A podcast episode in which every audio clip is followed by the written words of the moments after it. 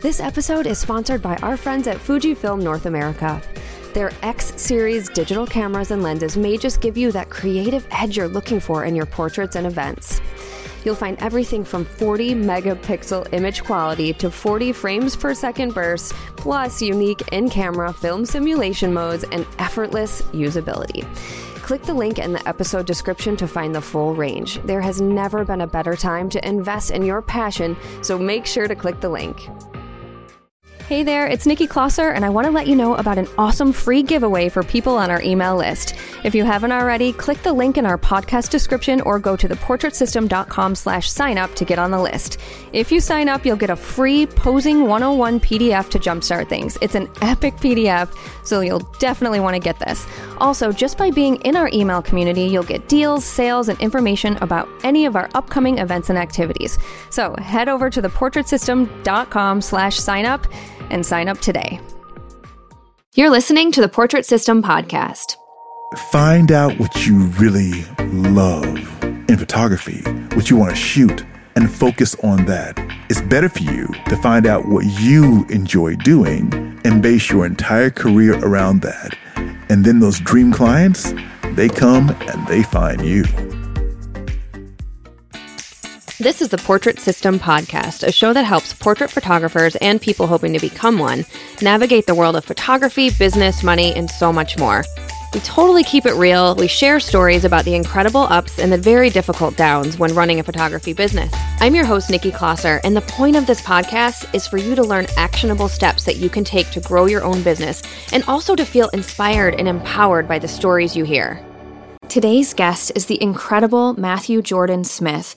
Matthew was so gracious to share with me his whole journey from working as an assistant all the way up to photographing Oprah, getting huge corporate sponsorships, and publishing several different books.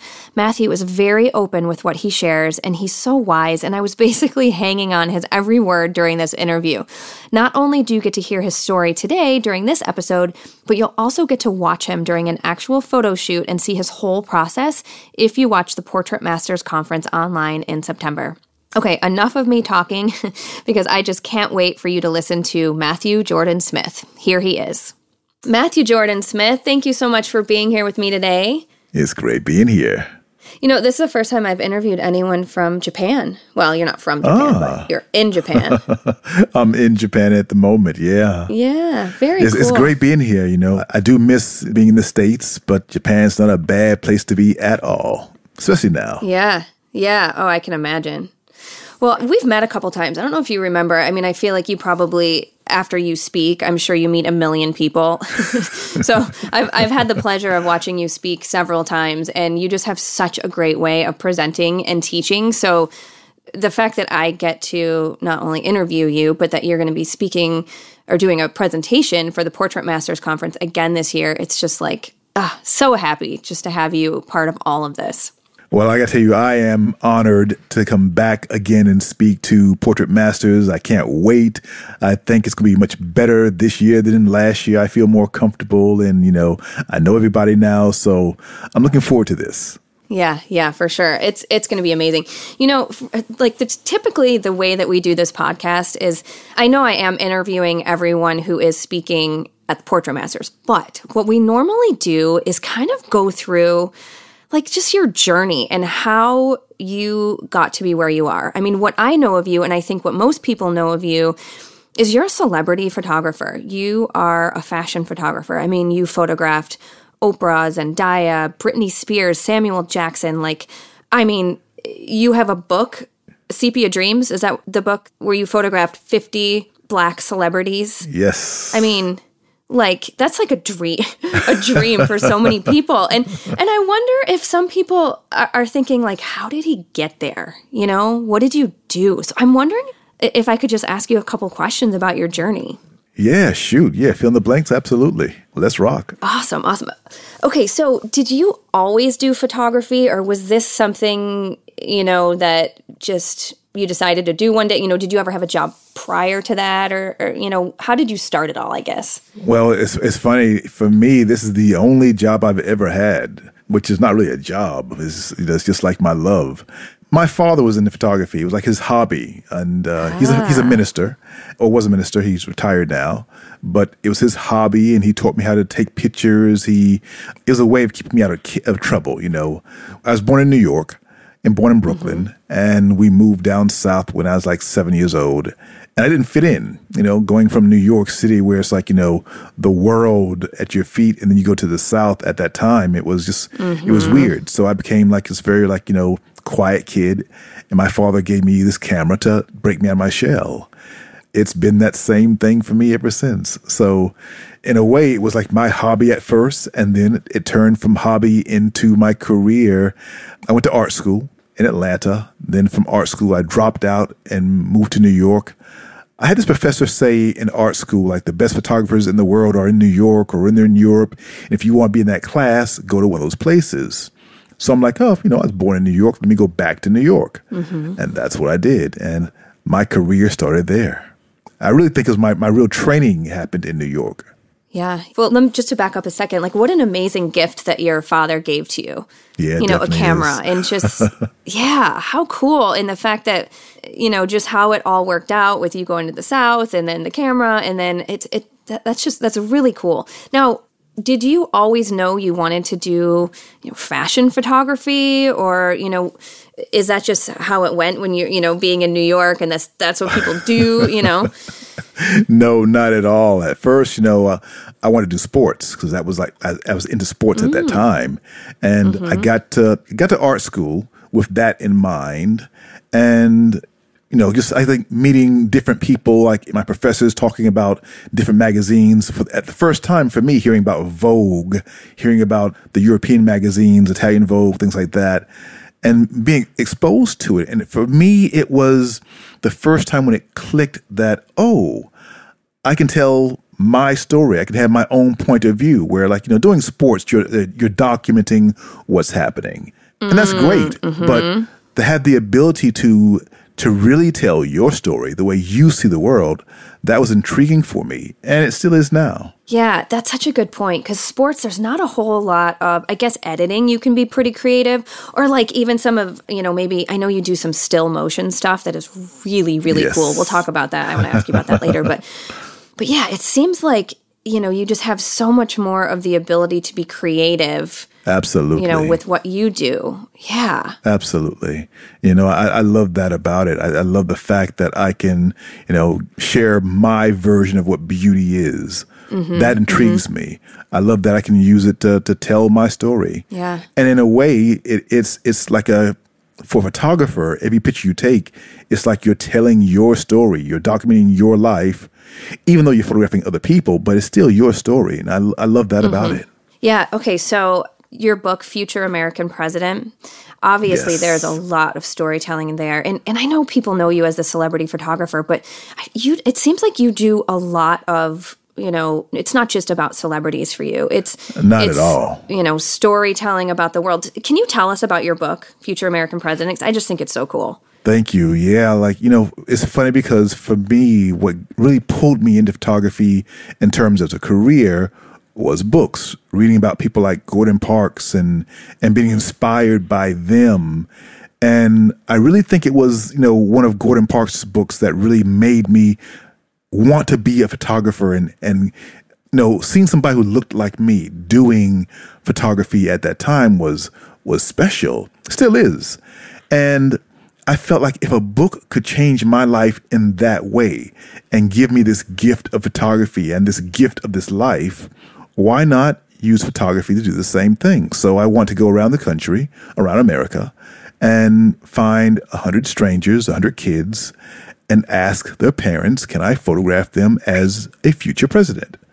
Sounds crazy now thinking about that, it. but that's what I did. Went to every state, all 50, and and just, you know, walked up to strangers and showed them my first two books, number one, and then said, I'd love to photograph your child and you know, feature them as being a possible future president. Now, these kids, they, they had no idea about being a president at that time, but it, the book was about planting the seed mm-hmm, mm-hmm. because you never know. You know, Nobody knew that, you know, a book would change my life. Maybe the gift of photography and telling a child that, oh, you can have, you know, the ability to be anything you want to be. Anything. Even a mm-hmm. president could maybe mm-hmm. spark something in that child to to change their course. I have the goosebumps. Ugh. The thing that's cool about photography you know, it's it's it's it's kind of crazy, but when you think about even an adult having their picture taken, it's a special thing. So if you approach a child and make them like the star for the moment, that sticks. So hopefully it has. We'll see. I mean, we're still years away from knowing that, but uh, hopefully it, will make a big impression. And uh, maybe we'll see 20 years from now what that'll lead to, 20, 30 years from now what that'll lead to. I love that. I love that one of the purposes is to, you know, really let these kids know listen like it's limitless to what you can do i mean it, like you said planting that seed absolutely it's just it's just oh i love it i absolutely love it very very cool and and you know obviously it's so important to choose personal projects that mean something to you and you know that i think helps you like infuse that passion and make it something really great. But there is this other side too that maybe there's like a like a marketing technique to it too. Like sue teaches uh, you know all of the her students for at sbe like do some sort of campaign like something that that feels important and special to you. And then also it's like a marketing tool as well. Absolutely. I mean, did you did you find that at all with your book that it you know was was marketing as well for you? Absolutely. I mean, like my my first book, Sepia Dreams, I had no idea that it would come out at a time when the world was like going through this crazy period. But my book came out one month before 9 11. Oh, wow. September 11th, 2001. Mm-hmm. And when the whole world stopped, well, at the time, like, especially like, you know, in America, New York came to a standstill that book kept me going and kept me doing things like doing interviews and TV, even though the market had fallen apart. You know, there was nothing going on, right. but that book kept me out there. And also, it got me seen beyond the world of photography. And I had no idea about sponsors at the time, but my, my book led to getting my first sponsorship with Microsoft. And at the time, I had no idea that Microsoft ever sponsored photographers, but they came knocking, and that led to you know one thing leads to another leads to another. And now I'm sponsored by several companies. You know, Nikon. It's just been a great ride. Yeah. Ever since that book, I've been sponsored by some corporation, sometimes two or three that's at the same time. Wow, I didn't know that either. That corporations sponsor photographers like that. I had no idea. Yeah. I had no clue either until they called. And when they called, I thought it was a joke. You know, back then people would call you. right. And uh, I thought it was a friend playing a joke on me, but it was real. And from like 2002 to like 2008, they sponsored me. And that was a great ride. But the crazy thing about that is I met so many amazing people during that time that I'm still very good friends with. Mm, mm-hmm. That's awesome. What a nice little bonus on top of having, you know, a great sponsorship is is to make lifelong friends. Definitely, definitely. And then getting back to the question about, you know, how personal projects lead to other great things in your career, it definitely leads to clients seeing you in a different way. People love seeing like your personal work. Mm-hmm. You know, you shoot with a different head when you're shooting work for you versus shooting work that you think is going to get you work. And clients love seeing what you care about. And it shows in the work. Mm-hmm. You know, you shoot images like you're shooting for work for sure to, to make money, but then you shoot a personal project and that feels different, not only to you, but to the viewer. People connect with it in a special way. And that's what ultimately leads to, you know, really great work. That makes so much sense. It really does. Because I think when people are hiring, you know, whether it's a photographer or a graphic designer or whatever, I feel like people, you know, you, you end up having a lifelong client based on that connection that you have. And if someone can relate to you or relate to your photos through the personal project or feel some sort of emotion, I feel like you're more likely to draw them in as a client. So that's, that's such a good point. Absolutely. Yeah. Yeah. No, shooting what you love leads to so much. Mm-hmm. It's so true. Okay, so let's get back to that. To when you were in school, you you thought sports was your jam, and then you're like, wait a minute, okay, I can't be that creative. So then, how you just decided you were going to try fashion from there? Yeah, it really was like one day. I remember this one professor said, you know, he was always talking at the time about this one magazine out of Europe called Zoom. And we would go through the magazine, we'd talk about different photographers like Irving Penn and Steven Meisel and just all these great fashion photographers. And I was intrigued to see pictures, you know, in a different light, to see pictures that had more of almost a fantasy element to them. I loved it. I loved the portraits. Like I resonated with those images. We had some great people come to speak at our school as well. And that was wonderful to see their work and see it beyond just documenting work. And I think that really pulled me in. And it's what I love today so much is just going out there and, and sharing, you know, all the influences in your life and putting that in your work. You know, I've traveled all over the world mm-hmm. and the work that I do now is very different from the work I did, you know, when I was growing up in South Carolina. Yeah, yeah. Now, as far as, you know, okay, it sounds like so dreamy, like traveling around the world and like doing photo shoots around the world and that sort of thing. Like, and so I've heard that when you're just starting out in fashion and all of that, oftentimes you don't make money in like the commercial fashion world. And a lot of people, you have to like work for pennies and do shoots for free. Like, is that true? I mean, is that what you experience, or did you come right out with like, this is my pricing, this is what I'm getting, you know, if I do a shoot. No, it wasn't like that. For me, I, I, started off as an assistant. So I worked first as a photo assistant to other big photographers. And I learned that by being on the job, being on a set and watching people who were doing what I wanted to do. Mm-hmm. So I wasn't paying a lot of money, but it paid a decent where I could make a living in New York City at the time and live on my own. But that was my training, my real training. And then my evolution was from assisting, I started getting asked to do jobs. And the first time it happened, I felt I wasn't ready. Know, I've been shooting a lot on my own, like testing with different models, but I didn't feel I was ready yet. But a makeup artist went to a magazine and he said, Oh, there's this young photographer who's really, really good. You should see his work. And that editor called me and said, I want to see your portfolio. And I'm like, huh? What? You want to see my work? I didn't think I was ready. Wow. But I go see him. I show my portfolio at the time. And he's very quiet going through my book. He goes through very fast. And in my head, I'm like, oh, he hates it. He hates God, it. The things we tell ourselves, it's like, oh God. yeah. I had all that going on in my head, like, okay, mm-hmm. I, I knew I wasn't ready yet. And why am I here? He goes through half my portfolio, closes the book, and says, Are you free next week? That was my first job. Wow. You're like, Yes, yes, I am. yeah. I'm like, Yeah, I'm, I'm totally free. It, it was a slow evolution for me. It was like, you know, I'd, I'd first do a job here and there and then still assist on the side. And then it got to the point where I was working so much, I had to stop assisting altogether. Mm, and that's mm-hmm. what happened. And it's been going on ever since now. Wow. It's a little bit refreshing. I'm sure our listeners will probably be like, okay, if Matthew Jordan Smith was like, you know, struggling with self value around his work and he has come this far, it's like, it's like, I feel like no matter what success level you get to, I feel like there's always that feeling of, am I good enough? Or, you know, having to work through that. You, that never goes away. That's what I was going to say. As you grow and become successful, do you ever still feel like that? Let me tell you, yeah, I think that imposter syndrome is is real, number one. But I, I feel like as you keep pushing yourself to this new level, you always have that thing, you know, am I good enough? Will I make it? Am am I there? Like you you never feel like you're really, really there.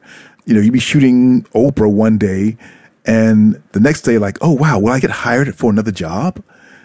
That thing is there. Mm-hmm. Or you do something, you go out on a limb and you take a chance on something and you wonder, will it work? When I did my first book, I had no idea it would get picked up, if it would sell, any of that. The book sold in three days to a publisher and it was a six figure deal. You know, I had never done a book before, but people around me were saying, "Oh, it's so hard to get a book deal," and it is. But that wasn't my story.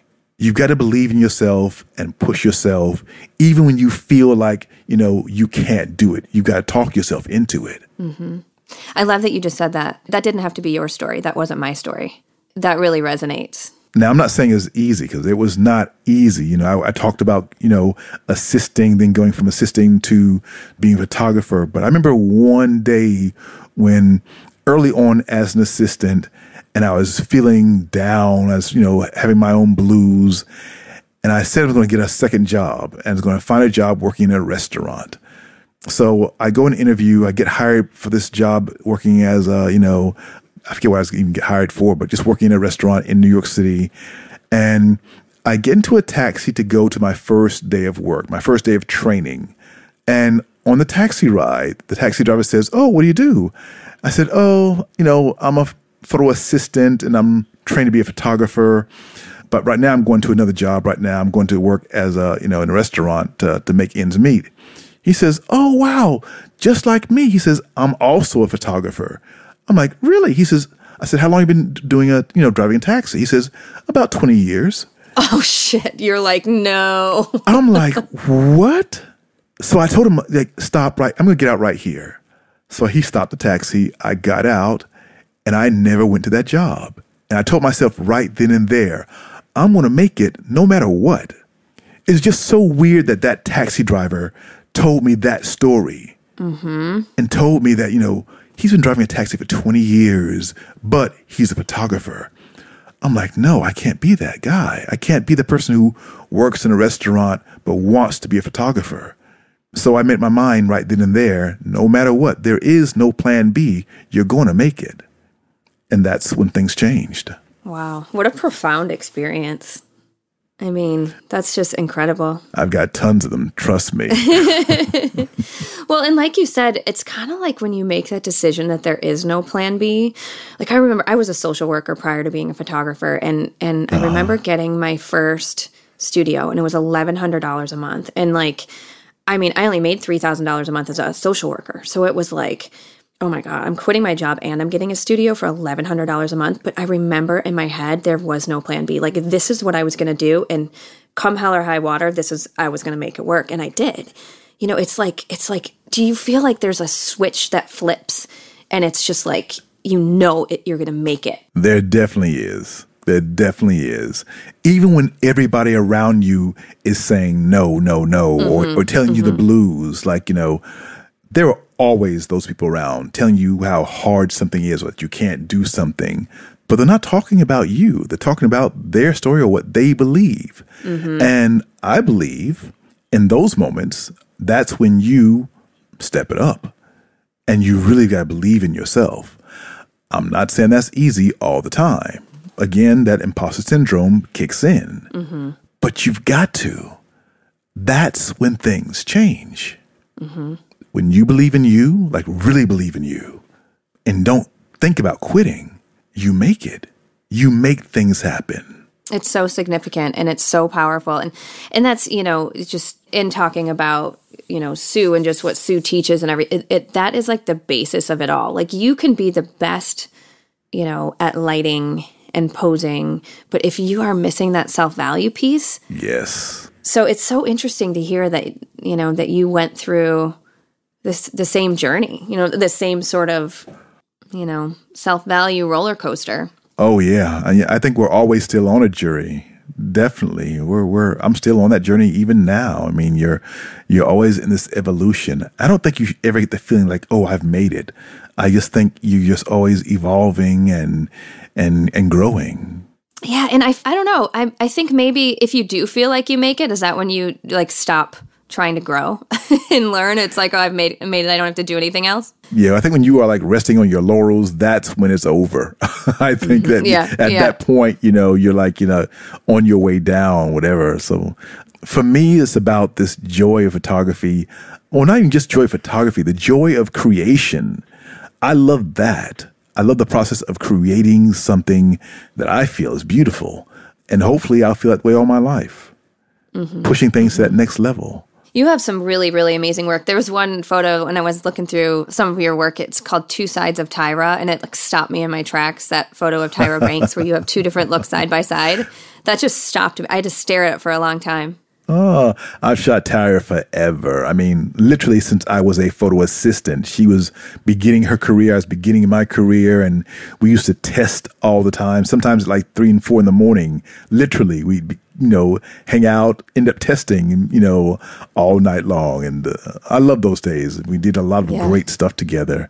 And then, you know, it's, it's funny to watch her career turn to what it is now, where she's, you know, going on from doing top model and all these other great things and, uh, and hosting now all these other shows. It's, it's cool to see that. But she's the same person that she was when I first met her years ago. Yeah. Isn't that so great when friends turn just so successful and you just, so proud. You know, it's such it a cool is. feeling to it see. It is. Yeah. It's great to see. I, I've always loved that. Yeah, you know, I know people are going to want to know how do you start photographing celebrities? Now, obviously, with Tyra, you said it was more of a, it started as an assistant and, you know, you were friends. It was a friendship type thing. But if someone decides, like, I want to be a celebrity photographer, what do they do?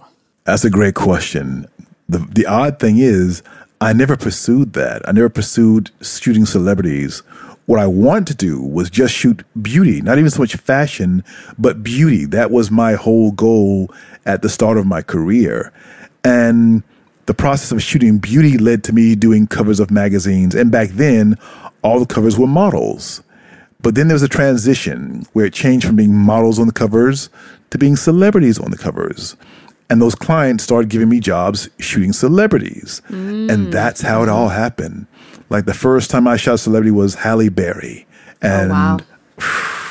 I was, of course, nervous because she's like the most beautiful woman in the world at the time. And right. I remember People magazine that came out with her on the on the cover for that. Me too. Me too. and having her in studio that day was fantastic. She was just incredible. But doing beauty opened that door for me. And even today, I think if you want to shoot celebrity, you shouldn't have that goal of shooting celebrity. You should have that goal of making incredible portraits. And then that will hopefully lead to somebody taking a chance on you and giving you a celebrity. Yeah, gotcha. And to be honest, the funny thing is, even today, uh, I enjoy shooting the beauty more than I love shooting celebrity. It's more creative, mm-hmm. but celebrity leads to a lot of different things. Yeah, yeah, I can imagine. And and I like what you said. Like, just focus on creating great, beautiful portraits. I yeah. Mean, in the end, that's what it's all about. No one's going to hire you for a celebrity if your work isn't up to par. Absolutely. I think you can't have that goal of, oh, I want to shoot celebrities because it won't sustain you. It won't it won't feed your soul. It's great in terms of press and getting, you know, publicity and all that stuff. And it may seem glamorous. Uh, it's not really. It's it's you doing the work that you love. And then if it's great, people will come to you. I've always believed that. I still believe that. Make great work, and then that great client that you want, they come to you. Mm-hmm. Well, Matthew, what is your, like, if there is one, what is your typical client? Obviously, you've got different facets of what you do. So I'm curious what your, like, everyday work looks like. Well, it's definitely it still revolves around beauty. Even even now, it revolves around beauty. It always has. It's been the thing that's been the most consistent thing in my career. And it's funny because things do go through evolution. There's one point where I did a lot of movie posters. Then there's a point where I was doing a lot of hair care and, and beauty type work. Mm. Now I'm in a new market in Japan, and that's the market I'm going after the beauty and hair care market because that's a very lucrative market unlike fashion, it's not the same window of, you know, a season where something's in and it's out. With beauty, it can be timeless. You can have that picture in your book for a long, long time. Mm-hmm. And you can get paid for an Im- image for a long, long time. I did a shoot for a big brand. This is over 12 years ago. And two months ago, my agent got a call, an email about reusing that image for a substantial amount of money to reuse those images again, which is great for me and for the model. Yeah, that's okay. So this is where I get, I don't know anything about like the commercial copyright use. Like you have an agent, you know, at what point did you decide, like, okay, I'm ready for an agent, and then you have someone who kind of, what's the word I'm looking for? When someone represents you. Yeah, representing you and like helping you, you know, get what you should be getting for reusing those images. Like, at what point do you decide it's time to get an agent? Oh, that's a good point. Now, the whole industry has changed a lot today. I don't think you have to have an agent, but, you know, I've been shooting for a long time, and it was definitely a plus when I began my career. My first agent approached me, as a matter of fact.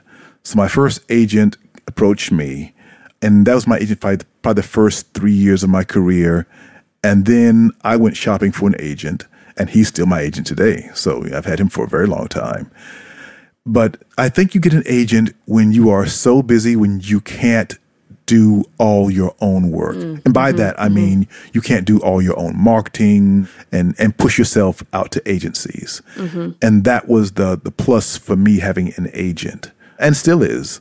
Even though, you know, he's in New York still and I'm in Japan, I'm in a new market now, but I'm thinking about looking for an agent in Japan.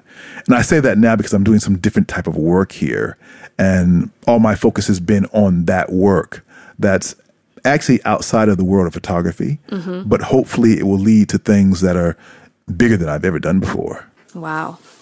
Yeah, and it almost kind of reminds me of anything when outsourcing outsourcing the things that you can't do or the things that aren't your superpower. Like it almost seems like if you're going to be in the commercial fashion beauty world that having an agent might be one of those things that you outsource and maybe spend the extra money on because in the end if you get a good one it could really elevate you like and get you more work. Is that oh that no sound? absolutely. yeah, okay. Absolutely. Having an agent now an agent doesn't get you work per se they do help you get better work and they're better at negotiating for you uh, in terms of rights, usage. Mm-hmm. You know, for commercial shoots, you're, you're paid for the photo shoot and then you're paid for the usage on those images, you know, based on, you know, per year or, you know, it depends on the, on the ad. And it's a different world for sure, but it's a tricky world. So knowing that is a big difference. I, I had a friend who's here in Japan and he was up for a job and he was going to give the job away. And I'm like, no, no, no, you don't do that. So I gave him some tips on what to do. And to this day, he's like, okay, I owe you, you know, you know, dinner for the next year because just knowing how to go in and you know represent yourself i think that's important also how to represent yourself and how to negotiate on jobs so you're not abused or you get you know a rate so if somebody uses an image for one year or two years you're compensated for that because those things can be very lucrative. Mm-hmm. But you got you got to learn that. Yeah, that just seems like it's something you really, you know, to be really smart about it, like you to really educate yourself if that's a route you're going to go. Because, like you said, I wouldn't have even thought like, oh, they could only use my images for a certain amount of time, and then they're going to have to repay me again. That just wouldn't like royalty stuff. It just wouldn't have even crossed my mind. It's like no, that's that's the whole world of advertising. Yeah, yeah. It's extremely important. Uh, you know, the the usage rights could be your retirement literally. Mm-hmm. That's all very important stuff. I think you you've got to have that on the commercial world. Now that's a different world altogether. Right, right. Uh, it's not like every day, but in terms of like you know a product or a brand, those things are very real. Like I've done a lot of. It's funny because those jobs you don't show that work. Like I don't put that work in my portfolio or my website because it's kind of boring work. But it pays very, very well. And nobody will ever know that I do that work like you know you do a box cover for Pantene, something like that. Your name's not on that. Nobody knows you you've done that work, but you know you quietly sit back and and, and smile at that type yeah. of work. Mm-hmm, mm-hmm. The other great thing that happens in photography is that you get all these other types of jobs that you would never imagine. Like I've gotten some weird, at least once a year, I get some weird job out the blue that just comes up. Now I get a lot of these private celebrity jobs. And a lot of them you can't say who you're shooting or what you're shooting, mm-hmm. but those are very cool jobs. Now that I live in Japan, everybody comes here. And when they come here, they want to shoot. So that's another weird but crazy thing that's happened since I've been here. In some ways, I've I've met more celebrities than I did when I was living in California. Wow, interesting. I wouldn't think of Japan necessarily as a place where celebrities want to go, but now that I think about it, there's it just seems like Japan has so much to offer, and there's such an interesting fashion scene there. It seems. Let me tell you, everybody comes here. Everybody. If there's a new movie out, Japan's on that press junket list. Like they'll maybe they'll go. Ah, There's a big movie. They'll they'll go to Paris. They'll go to Japan, and when they're here, you know, what are they going to do? Yeah. Shoot for press or shoot something, and it's just this wonderful thing that happens. The music scene here is amazing. The the fashion scene's incredible. Mm-hmm. Yeah, I, I wish I moved here like ten years earlier. Actually, Wow, no kidding. So for the Portrait Masters, I'm really excited because you're doing your live shoot for us in Japan, right? In Tokyo. yes, in Tokyo, in Oh, Tokyo. so excited. It's going to be very cool. It's going to be very, very cool. I think everybody should definitely come and check this out because it'll be very different than what people have seen in the past. Yeah, yeah. And and you know, I try to think of the, all these silver linings from this pandemic situation. Obviously, we can't do the conference in person, but if we were doing it in person, we wouldn't get to see you do a shoot in Tokyo. Like Absolutely no. silver lining. I mean, it's like trying to find the positives with within a horrible situation. So I yeah. Oh, I'm so excited, Matthew, to watch Thank you. just Thank you. your process and how you you know, just how you do it. It's going to be so cool. No, I got to thank Sue for that because the idea was just so amazing to actually, you know, show a shoot the way it happens in reality mm-hmm. and then turn that into this class. I mean, I love that. I think when, when she first came up with that idea and told me about it and told all of us about that, I was like, oh, wow, this is actually really cool and maybe in some ways better than, you know, being on stage in reality and, and talking about what you're doing. People can actually mm-hmm. see the whole process and they can see it from Japan. That's cool. Yeah, so cool. I, people love that. I think people really love seeing the actual thing happen. I mean, it's it's amazing. Just like when people watch Sue shoot, they just want to be a fly on the wall and see her do it sometimes. Yeah, that's very true. Yeah, so it's just I'm excited. I can't wait. Yeah, it's gonna be fun. It's gonna be fun. I can't, I can't wait for everyone to see it. You know, we had a ball. We had an amazing time, and I won't spill any beans yet on this, but you've got to see it. You've just to. No, don't spill the beans because it's gonna be not yet. Not yet. But not you yet. are on September 23rd on day three. Yes, day three. Okay, cool. uh, it, it's going to be such a fun three days. I just am like, I get to help host it with Sue. Ah, Yeah, so I'll get to, you know, we'll be hosting live. I know everyone had to pre-record everything just to, you know, get everything done and and have it all edited and ready to go. yes. You know, an online conference is such a different. It's just it's the first time we've ever done this, but I feel like they have the process is so it's like a well-oiled machine already. It's really cool. Well, you guys do it right, and and I'm I'm really excited about the whole process, and can't wait to the 23rd of September. Yeah. Oh, me too. Me too. Well, I really appreciate you chatting with me today. And I actually have a couple more questions. I, I always ask at the end of each episode, I ask the same few questions. I'm wondering if I could ask you our like fire round sort of thing. Ask me anything. What is something you can't live without when you're doing a photo shoot? Ooh, that's easy for me.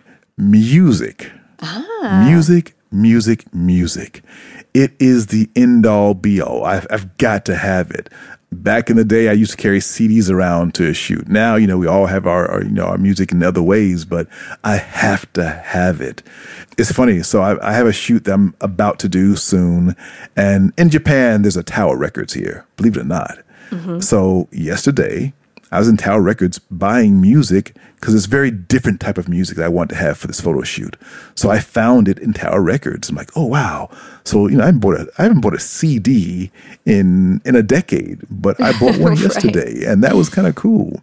I have to have music on every shoot. That is cool. Awesome. All right. Number two, how do you spend your time when you're not working? That's funny because because I don't see photography as work. I do it all the time. well, I'm, I'm living here in Japan, so I'm, I'm studying Japanese. That's one thing I'm doing all the time. But I also have a really big project, which I, is the biggest project of my life. So all free time is tied up in that. I'm working on a project where I'm, well, I can say it now because I'm debuting this project uh, September 1st. I've been working on what I believe is a new art form. Mm. And it's been a long time coming and I'll debut it on September 1st in Kyoto for the first time. Ooh, and I'm so intrigued. It's exciting. It's it's scary. You know, it's it's definitely that whole thing we talked about earlier about you know the imposter syndrome. Mm-hmm. Is it good enough? Is it real? But this is cool. It's actually not photography. It's outside the world of photography, but inspired from, you know, like everything else in my life is inspired by photography. So this too is that. But I'll debut this new this new work what I call this new art form on September 1st. And I'm very excited about that. Oh, awesome. I'm going to mark my calendar so I can so I can make sure to look at, you know, whatever you post. So for that and the Portrait Masters, lots of fun stuff coming yes, up for you. Yes, indeed. Very Cool. Yes, indeed. Okay, number 3 is what's your favorite inspirational quote? Oh my god. I'm always saying, and this is my quote, always dream big is something I'm, I'm always saying when I end anything. But a famous inspirational quote, oh my God. Okay, this is from The Alchemist, which is one of my favorite books. There's only one thing that makes a dream impossible to achieve the fear of failure. Mm, it's powerful. And it goes back to what you were saying before. Yeah, it totally hits that for sure. I think that it's the fear of failure that stops so many people from even trying. You know, you hear it all the time. Oh, but somebody said this, somebody said that. And it has nothing to do with you and your goals or your dreams. You know, I love the sound of that now. There is only one thing that makes a dream impossible to achieve the fear of failure. People have this fear and it stifles them from doing anything. You know, fear is in all of us. I did an interview years ago with Gordon Parks before he passed away he was like my hero in many ways. And he told me that, you know, I've had a lot of fear in my life, but I've never let fear stop me from doing something. And I think about that all the time, even what I'm doing now, this new art form. That's scary to say that. I mean, it can sound presumptuous, you know, a new art form. If you think about an art form, like photography is an art form, cinematography is an art form. So to say that I've discovered a new art form, that's kind of bold, but that's what I'm doing. And that's what I'm putting out there for the first time. And that's exciting. Am I scared about that? Am I have, do I have fear? Absolutely. But I'm not going to let that stop me because who knows what's on the other side? Who knows what's on the other side? Exactly. Exactly. I mean, I feel like that might be the difference between people who take the chances and don't, or they, they you just have to like muscle through that fear. That's true. That's very true. I'm I'm definitely not scared to take a chance. I've been doing that all my life. I mean, mm-hmm. you know, moving mm-hmm. from you know the south to new york to chance people have fear about moving anywhere mm-hmm. i moved to la for a while that was fearful for sure uh, scary for sure and also moving from you know america to japan I was fearful will I lose all my work? Will I ever work again? That's all the fear that's in my head. Nothing changed. Mm-hmm. As a matter of fact, you know, I work more now in Japan than I did in the States. And you can still have the fear and still do it anyway. Yeah, yes, absolutely. You're going to have the fear. Oh, yeah. I've taken a lot of risks in my life. And I wonder, does anyone ever tell you, like, you're lucky for your life or for the things you do? Oh, yeah. You hear that all the time. And I just want to say, oh, yeah. you want to live my life to see what that what lucky feels like? no. Exactly. Exactly. I've had people say that. You're so lucky. And I'm like, ah, you know, I don't know that it's luck, but, yeah. you know, we, I mean, I'm sure some, eh, you know, opportunities that have been afforded to me, you know, for sure has, has been luck. But man, you clearly have earned your success. I've been blessed. I've been blessed. It has not been easy. You didn't let the fear stop you. You can't. You can't let fear stifle you from doing something or trying. And if you fail, so what? I mean, it's part of the journey of you failing, but you don't really fail until you stop. Maybe you'll fail the first or second or third time. So what? You keep trying it.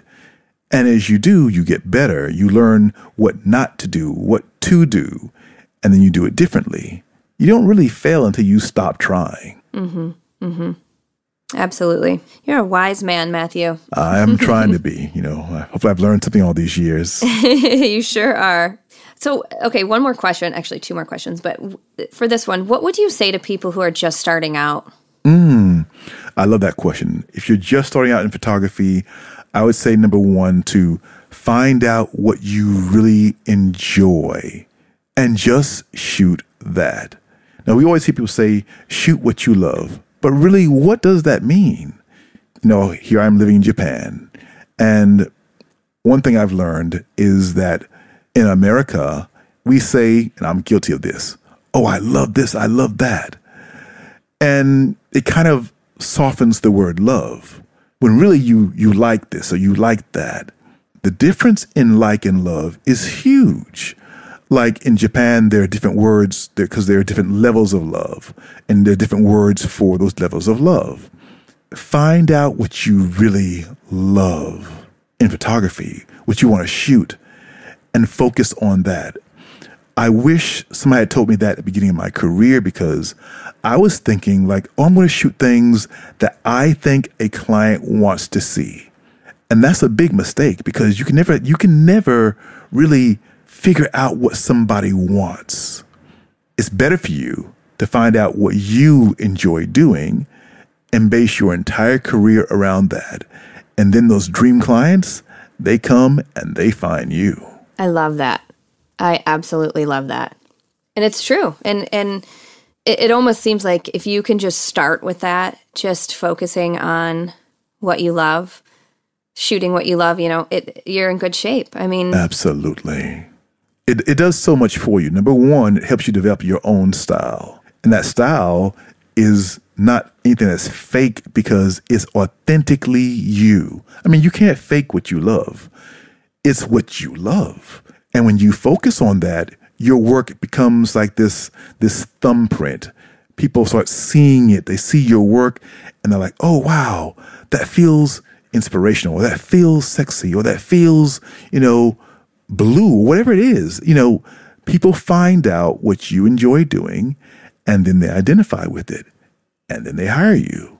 And hopefully that will lead to you having not just a job, but having a career. yeah, exactly. Like you said, a career. And that's really what it is. And I love hearing you say that you just love what you do. You know, it doesn't feel like work. I absolutely do. It's not for me, you know, because if it was work, I'd be underpaid because I work all the time. I mean, I'm I'm I'm up all the time working on on on my craft, and I love it. You know, I don't view it as work. I don't view it as oh, you know, I got this job today. I got to work. I don't view it that way. If I wasn't getting paid to create images, I'd still be doing it.